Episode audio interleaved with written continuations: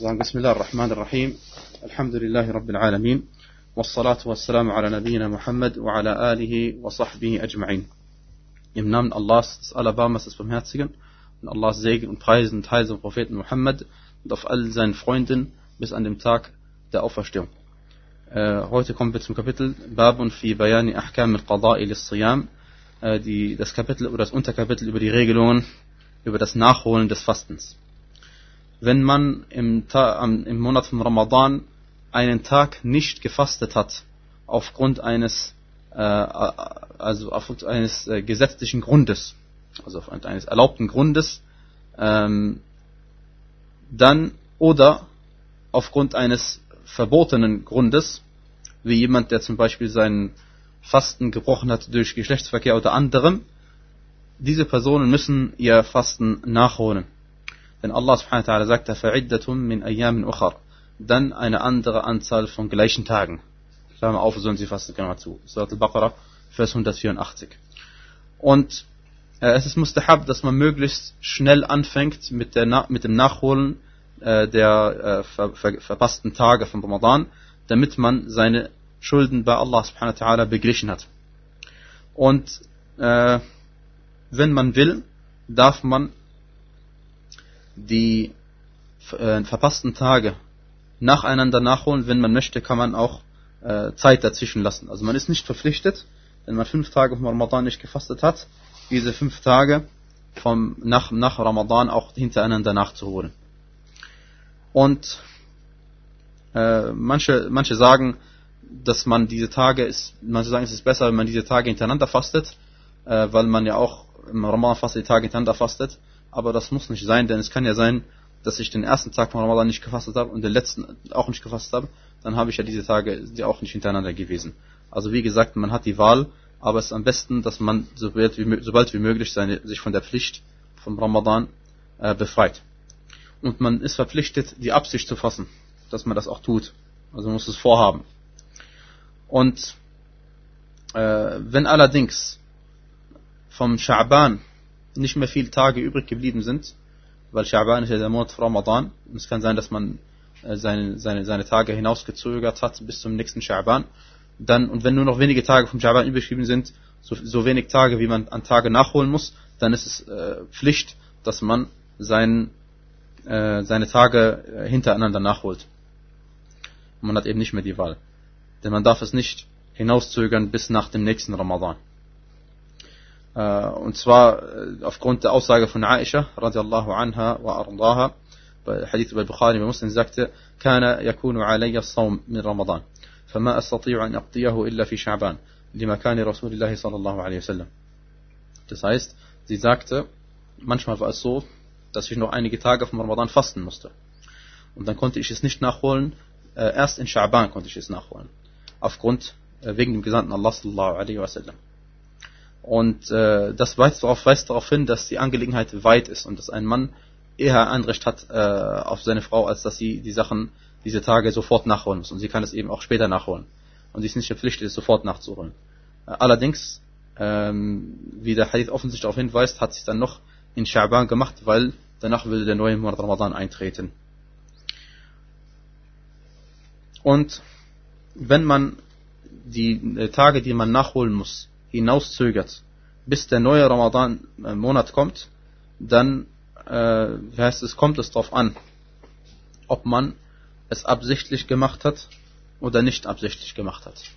Das heißt, ob man ein, das dafür was konnte oder nichts dafür konnte.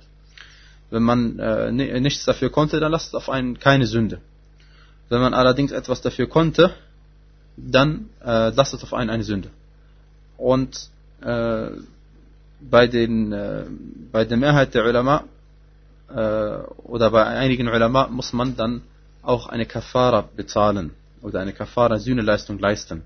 Nachdem man, also wenn man den, die Tage vom Ramadan erst nach dem kommenden Ramadan hinausgezögert hat. Und sie haben gesagt, man muss dann für jeden Tag, den man hinausgezögert hat, ähm, einen armen Menschen speisen, ein Viertel Sa' oder einen halben Sa' Und äh, das, das sollte man machen, dann ist man auf dem sichereren Weg. Und das ist auch die Ansicht von manchen Sahaba gewesen, wie, wie Ibn Abbas radiallahu anhuma. Und äh, wie gesagt, das ist, dann ist man auf dem sicheren Weg, wenn man auf jeden Fall die Kafara leistet. Und andere Ulama haben gesagt, das ist nicht überliefert den Propheten sallallahu alaihi wasallam.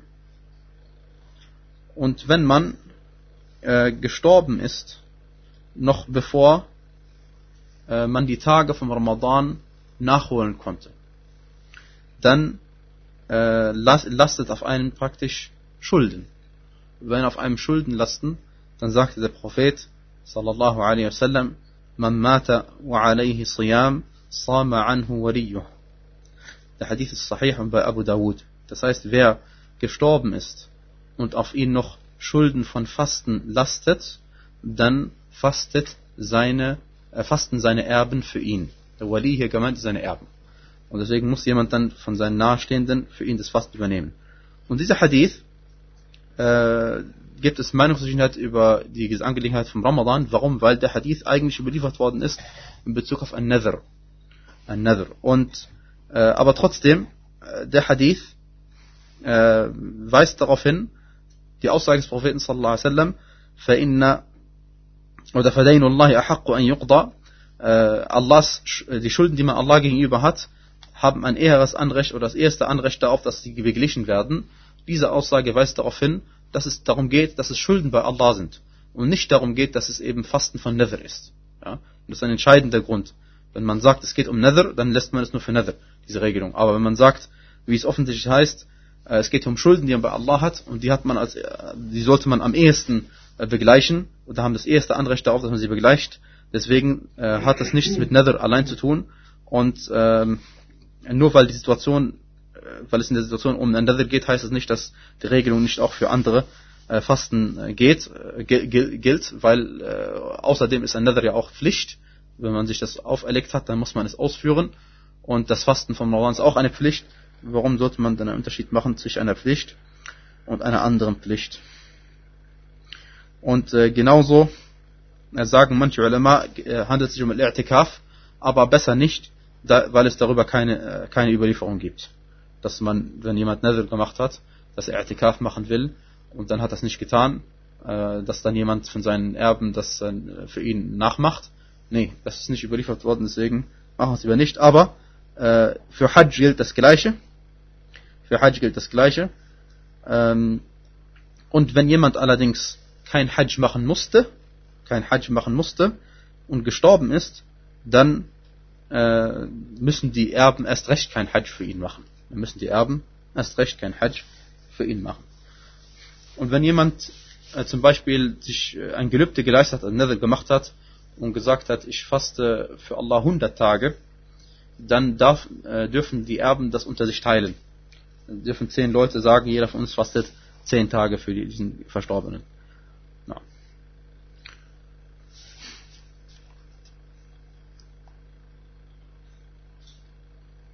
Also noch einmal äh, zusammengefasst, wenn man Ramadan nicht gefastet hat und der kommende Ramadan tritt ein, und man hat einen Grund dafür gehabt, man konnte es nicht nachholen, aufgrund einer Krankheit zum Beispiel, dann muss man einfach nur seine Tage nachholen, ohne Kafara, ohne Sühneleistung.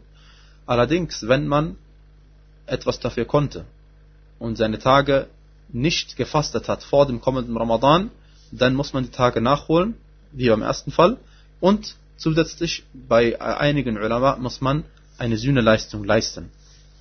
Das ist, wie gesagt, der sichere sicherer Weg. Und wenn jemand, äh, na,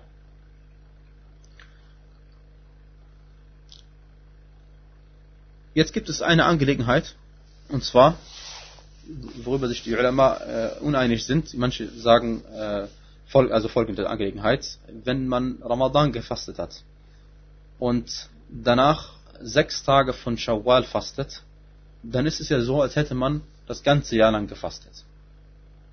Denn der Prophet sallallahu alaihi wasallam hat gesagt, man sama Ramadan, فأتبعه ستة من شوال فكأنما صام الدهر كله أو كما قال عليه الصلاة والسلام das heißt wer Ramadan gefastet hat und danach sechs Tage von Shawwal äh, dann ist es so als hätte er das ganze Jahr lang gefastet. Oder die ganze Zeit gefastet. Und man sagt warum? Weil ähm, das sind dann 36 Tage. Und mal 10, weil eine Tat zehnfach vergolten wird, dann ist es so, als hätte man 360 Tage gefastet. Und äh, jetzt die Frage ist, soll man die Tage von Shawwal zuerst fasten? Oder soll man erst einmal die Tage vom Ramadan nachholen? Äh, erstmal, erlaubt ist beides. Erlaubt ist beides.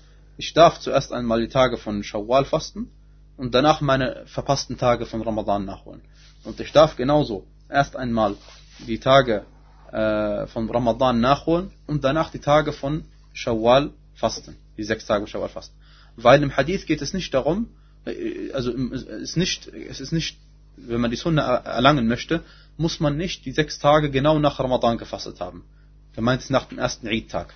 Denn der erste Tag von Shawwal ist haram zu fasten, für jeden Menschen. Und dieser Tag, der erste Tag von Shawwal, äh, wäre es verboten zu fasten. Und man muss nicht unbedingt den zweiten, dritten, vierten, fünften, sechsten und siebten von Shawwal fasten, die sechs Tage zu eichen. Und man kann irgendwelche sechs Tage von Shawwal fasten. Nur die Frage ist nur, muss man vorher Ramadan fasten? Und die Antwort ist nein. Und äh, manche Ulama, heißt es, sagen, man soll auf jeden Fall erstmal Ramadan fasten, weil es eine Pflicht ist. Und die Pflicht geht immer vor der Sunna. Und es ist nicht vernünftig normalerweise, dass man äh, die, die, die, eine, eine Sunna vorzieht vor der Pflicht. Ja?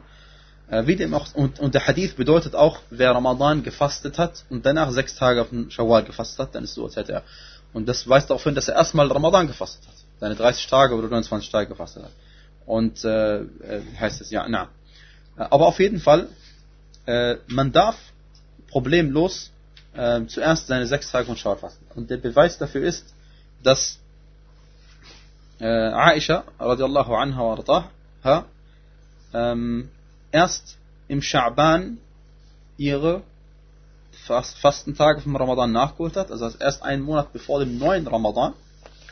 Und äh, wir wissen, dass überliefert ist wie in Al-Muwatta, in der Hadith von Imam Malik, rahimahullah, dass sie den Tag von Arafat auch gefastet hat. Und äh, sie hat dann offensichtlich den Tag von, sie hat einen Sunnatag, dem Fard, vorgezogen.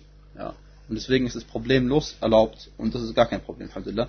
Und es weist darauf hin, dass es nicht darum geht, in dem Hadith äh, auf jeden Fall Ramadan zuerst gefasst haben, danach Shawwal, sondern es geht überhaupt darum, dass man Ramadan gefasst hat und sechs Tage von Shawwal. Wallahu a'lam. Äh, und die Angelegenheit ist inshallah einfach. Na.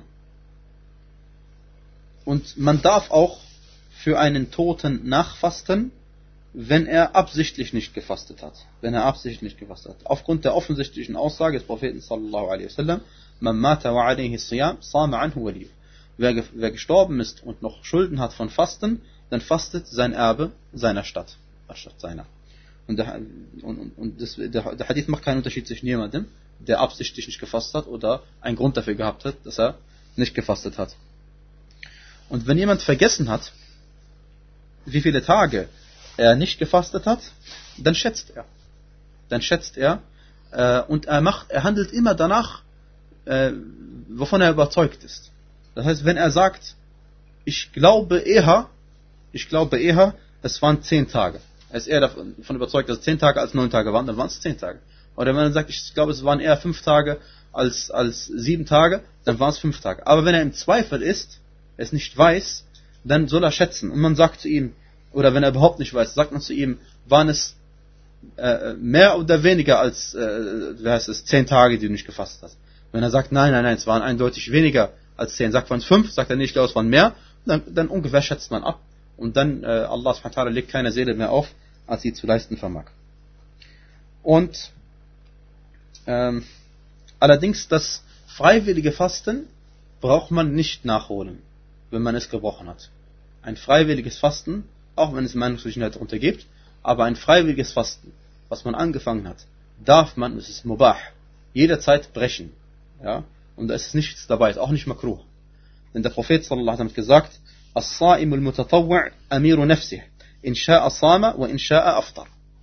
Und der Hadith ist sahih bei Al-Jami' von. Das heißt, wer, äh, der, derjenige, der ein freiwilliges Fasten durchführt, kann über sich selbst entscheiden. Wenn er möchte, fastet er weiter und wenn er möchte, bricht er sein Fasten.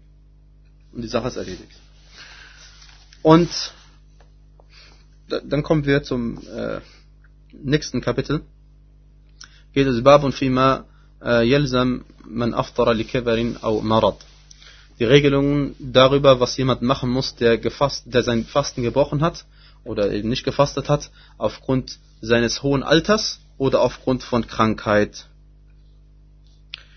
Äh, Allah subhanahu wa ta'ala hat dieses Fasten vom Ramadan zur Pflicht gemacht für die Muslime. Und äh, sie müssen es sofort fasten, sobald Ramadan eingetreten ist, außer für diejenigen, die Entschuldigungen haben. Und diejenigen, die Entschuldigungen haben, müssen es nachholen, wenn sie es zu anderen Tagen nachholen können. Aber es gibt eine dritte Kategorie von Menschen, die nicht fasten können, weder zur Zeit von Ramadan noch später, noch nach Ramadan. Wie zum Beispiel jemand, der ein sehr hohes Alter erreicht hat und dem das Fasten sehr schwer fällt. Oder jemandem, der eine Krankheit hat, die, durch die er nicht fasten kann und es ist eine Krankheit, von der man ausgeht, dass sie nicht geheilt wird. Äh, diese Leute, Allah subhanahu wa ta'ala aus seiner Barmherzigkeit heraus, hat es ihnen einfacher gemacht und es ihnen leicht gemacht. Und deswegen, Alhamdulillah, gibt es keinen Mensch auf der Welt, der irgendwie sagen kann, ich kann den Islam nicht annehmen, weil ich bin zu alt oder so etwas. Weil für jede Person, Alhamdulillah, hat Allah subhanahu Regelungen gemacht. Und Allah subhanahu legt niemandem mehr auf, als er äh, tun kann. Und diese Leute, die überhaupt nicht fasten können, aufgrund der Gründe, die ich genannt habe, äh, Allah subhanahu hat ihnen etwas anderes zur Pflicht gemacht.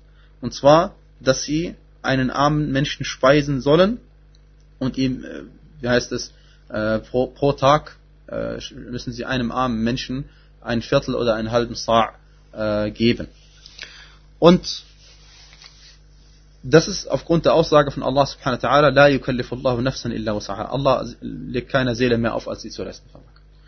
Und äh, Allah subhanahu wa sagte ebenfalls in Surat al-Baqarah, Vers 183, ähm, und denjenigen, äh, denen es nur schwer, äh, äh, denen es schwer fällt äh, zu fasten, mit Mühe also, ähm, heißt es, ist als Ersatz die Speisung eines Armen auferlegt. Ist die als Ersatz die Speisung eines Armen auferlegt auferlegt. Und Ibn Abbas radiallahu anhuma sagte, hier, er sagte, dass dieser Vers nicht abrogiert ist. Hier lil kabir alladhi la yastati'u sawm. Er sagte, es ist für jemanden, der sehr alt ist und der nicht fasten kann. Und der Hadith war Bukhari.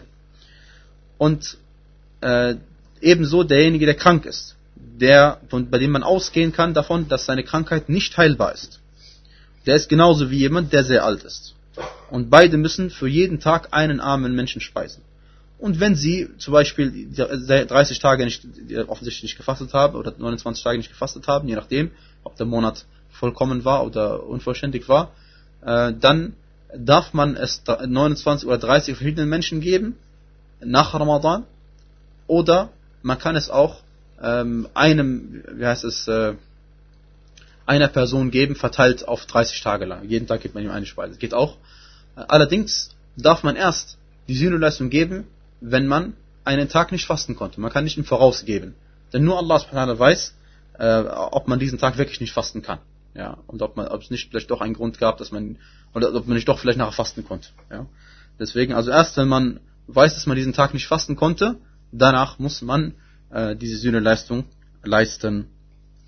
Wer allerdings, wer allerdings nicht gefastet hat aufgrund eine, zum Beispiel aufgrund einer Reise oder aufgrund einer Krankheit, die äh, vorübergehend ist, oder oder jemand, der eine Frau, die schwanger ist, oder eine Frau, die äh, ein Kind stillt, äh, dann müssen diese alle Personen ihr Fasten nachholen. Alle diese Personen müssen ihr Fasten nachholen. Zu einer anderen Zeit, also nach Ramadan, wo genau die gleiche Anzahl von Tagen, die sie nicht gefastet haben. Und Allah subhanahu wa ta'ala sagte, وَمَنْ كَانَ مَرِيضًا أَوْ عَلَى سَفَرٍ فَعِدَّةٌ مِنْ أَيَّامٍ أُخَرَ Er sagte subhanahu wa ta'ala, wer also von euch äh, na, Wer jedoch krank ist oder sich auf einer Reise befindet, der soll eine gleiche Anzahl von anderen Tagen fasten. Und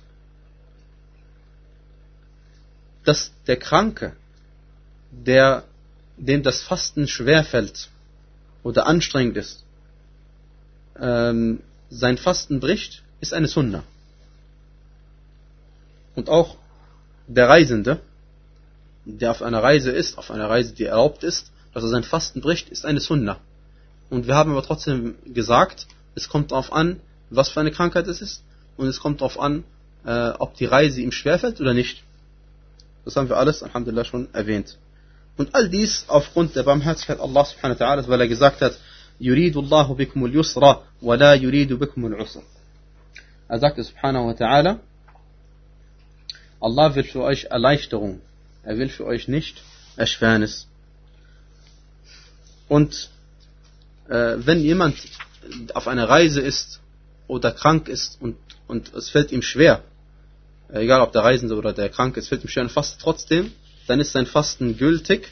Allerdings, äh, Allah subhanahu wa ta'ala liebt es, dass man, äh, wie heißt es, das, was er einem erlaubt hat, auch äh, ausnutzt. Ja, wenn Allah subhanahu wa ta'ala einem erlaubt hat, nicht zu fasten oder erlaubt hat, äh, na, nicht zu fasten, dann soll man auch die Sache ausnutzen. Und es ist überliefert, dass der Prophet dann gesagt hat, ähm, das heißt, gehört nicht zur Güte, dass man als Reisender fastet. Ja? Also gemeint ist, es ist nicht eine besonders gute Tat, dass man auch, wenn man auf Reise ist, auch noch zusätzlich fastet. Um irgendwie zu zeigen, dass man stark ist oder so. Äh, und, äh, und, oder dieser Hadith beinhaltet tatsächlich äh, eine, eine, eine Karahia, eine Verpöntheit. Ja? dieser Hadith wird aber so verstanden, dass es um die Person geht, der es eben schwerfällt oder für die es anstrengend ist. Auf der anderen Seite ist überliefert worden über einen Sahabi, er sagte, Safarna ma'a Rasulillahi sallallahu alaihi wasallam fi Ramadan. Das heißt, wir sind mit dem Gesandten Allah sallallahu auf Reise gewesen in Ramadan. Fasama ba'duna wa aftara ba'duna. Einige von uns haben gefastet und andere von uns haben nicht gefastet. فلم يعب الصائم على المفطر ولا المفطر على الصائم. Weder der Fastende hat es demjenigen übel genommen, der nicht gefastet hat, noch hat derjenige, der nicht gefastet hat, es demjenigen übel genommen, der gefastet hat. Und der Hadith ist bei Muslim und bei Abu Dawud. Und insofern ist es, die Menschen sind unterschiedlich. Manchen ihnen fällt es schwer und manche von ihnen ist es einfach. Na, diejenige Frau, die ein Kind stillt, oder diejenige Frau, die schwanger ist, und da kommt es drauf an, wenn sie ihr Fasten brechen, weil sie Angst um ihr Kind haben. Die Schwangere, weil sie Angst um ihr Kind hat. Oder die Stillende genauso, weil sie Angst hat, dass wenn sie ihr Kind stillt, äh, oder dass wenn sie eben nicht, dass wenn sie fastet, dass vielleicht ihre, ihre, ihre Milch weniger ist, als wenn sie essen würde, wenn sie nicht fasten würde. Diese Personen dürfen ihr Fasten brechen und müssen dann neben der äh, Sühneleistung auch noch, Entschuldigung, neben dem Nachholen des Fastens auch noch eine Sühneleistung leisten, weil sie ihr Fasten nicht gebrochen haben wegen sich selbst, sondern wegen ihres Kindes. Und wenn sie allerdings ihr Fasten ähm, gebrochen haben, weil sie Angst um sich selbst hatten, denn die, schwangere Frau, besonders die schwangere Frau, kann es ja sein, dass ihr schwerfällt äh, zu fasten, während sie in der Schwangerschaft ist, äh, dann braucht sie nur ihr Tage, ihre, Ta ihre, äh, gefasst, ihre nicht gefasteten Tage nachholen und sie braucht keine Sühneleistung äh, machen.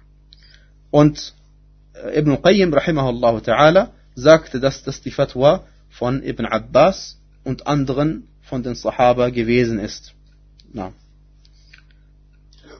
Und es kann auch manchmal sein, dass es Pflicht ist, sein Fasten zu brechen. Wie wenn es äh, zum Beispiel darum geht, jemanden zu erretten und äh, man gestärkt sein muss. Oder wenn man sich stärken muss für einen Dschihad, der einem Pflicht gemacht worden ist. Oder wenn man jemanden zum Beispiel erretten muss, weil er, weil er, weil er am Ertrinken ist oder ähnliches.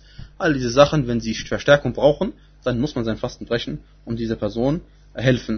Und deswegen sagte Ibn Qayyim rahimahullah, die, die, es gibt vier Gründe, wofür man sein Fasten brechen darf. Erstens die Reise. Und gemeint ist die Reise, die erlaubt ist. Zweitens die Krankheit. Also ich will einmal eine Sache sagen, ja. Äh, manche Leute denken vielleicht, Reise erlaubt und so weiter und so fort. Es gibt genug Leute, die heutzutage die reisen und es verboten ist. Es gibt genug Leute, die reisen und es verboten ist. Dazu gehört das Reisen der Frau ohne Mahram. Da gibt es genug. Dazu gehört das Verreisen zu, äh, also braucht man gar nicht darüber reden, aber Urlaubsgebiete, wo man verbotene Dinge tut. Ja, das gibt es viel. Das ist nicht eine Sache, die selten ist. Das, das Verreisen, um verschwenderisch zu sein oder ähnliches. Ja, das gibt es sehr viel. Das ist nicht eine Seltenheit. Ja. Deswegen die, nur die, die, jemand, der sowas macht, der darf weder seine Gebete kürzen, noch darf er sie zusammenfassen, noch darf er sein Fasten brechen. Also, das heißt, es gibt vier Gründe, warum man sein, äh, sein, sein, sein Fasten brechen darf im Ramadan. Erstens Reise. Zweitens eine Krankheit, die das Fasten beeinträchtigt äh, oder die einem eben schwerfällt. Äh, drittens die Menstruation der Frau. Und viertens, wenn man äh, Angst darum hat, dass jemand stirbt. Man selbst oder jemand anderes, äh, wie, wie man selbst offensichtlich und jemand anderes, wie zum Beispiel die Frau, die schwanger ist, Angst um ihr eigenes Kind. Und man muss, liebe Geschwister, seine Absicht fassen in der Nacht vor dem Fasten. Im Ramadan muss man das machen. Und auch wenn man irgendein Pflichtfasten macht, dann muss man es die Pflicht, die Absicht fassen, die Nia, die Absicht fassen, vor dem Fajr. Wie zum Beispiel beim Fasten für eine Sinnenleistung oder Fasten für Nether. Äh, und, und, na, denn der Prophet, sallallahu alaihi hat gesagt, innama al-a'malu bin niyat, wa innama likulli imri'in nawa. Er sagt, die Taten werden mit Absichten begangen. Und jeder Mensch erhält das, was er beabsichtigt hat. Und Aisha radiallahu anha hat überliefert und diese Aussagen dem Propheten sallallahu alaihi wasallam zugeschrieben, Man lam yubayit as-siyama qabla tulu' al-fajr, fala siyama lah. Der Hadith ist äh, bei Al-Jami' al-Nasai und Al-Tirmidhi und der Hadith ist sahih. Das heißt, wer nicht schon bei Nacht vor dem Fajr-Gebet seine Absicht gefasst hat, der hat nicht gefastet. Und deswegen muss man die Absicht fassen, äh, bevor man, bevor die Morgendämmerung eintritt. Das ist nur erlaubt, dass man die Absicht erst fasst nach dem äh, Eintritt der Fajr-Zeit bei freiwilligem Fasten. Nur bei freiwilligem Fasten. Denn es überliefert über Aisha radiallahu anha, sie sagte, دخل علي النبي صلى الله عليه وسلم ذات يوم des eines Tages kam der Prophet sallallahu zu mir فقال هل عندكم من شيء er sagte dann habt ihr etwas gemeintes zu essen فقلنا لا und dann sagten wir nein also sie und jemand anderes der anscheinend da war قال فإني إذا صائم. Dann sagte, sagte er, dann faste ich eben. Dann faste ich eben. Also er wollte was essen, also hat er nicht gefasst. Nachher hat er gesagt, dann faste ich eben. Und das gilt nur beim freiwilligen, äh, nur beim freiwilligen Fasten. Na. Und äh, والله تعالى أعلم وصلى الله وبارك على نبينا محمد وعلى آله وصحبه وسلم تسليما كثيرا. Dann bleiben uns jetzt noch äh, zwei Kapitel übrig. Äh, zwei andere Kapitel, eines äh, oder Babu Sawm Tatawwa, das freiwillige Fasten. Und danach noch äh, Babu al-I'tikaf. Al-I'tikaf wird offensichtlich äh, am Ende des äh, Kapitels über das Fasten erwähnt, weil natürlich äh, es einen Zusammenhang gibt zwischen Al-I'tikaf und dem Fasten, da Al-I'tikaf ja im, der Prophet in den letzten zehn Tagen von Ramadan gemacht hat äh, und manche Ulama als Voraussetzung für die Gültigkeit des I'tikaf sehen, dass man auch fastet, ja, äh, wird das am Ende des Kapitels über das Fasten erwähnt, was wir inshallah dann darüber sprechen werden. Äh, wassalamu alaikum wa rahmatullah.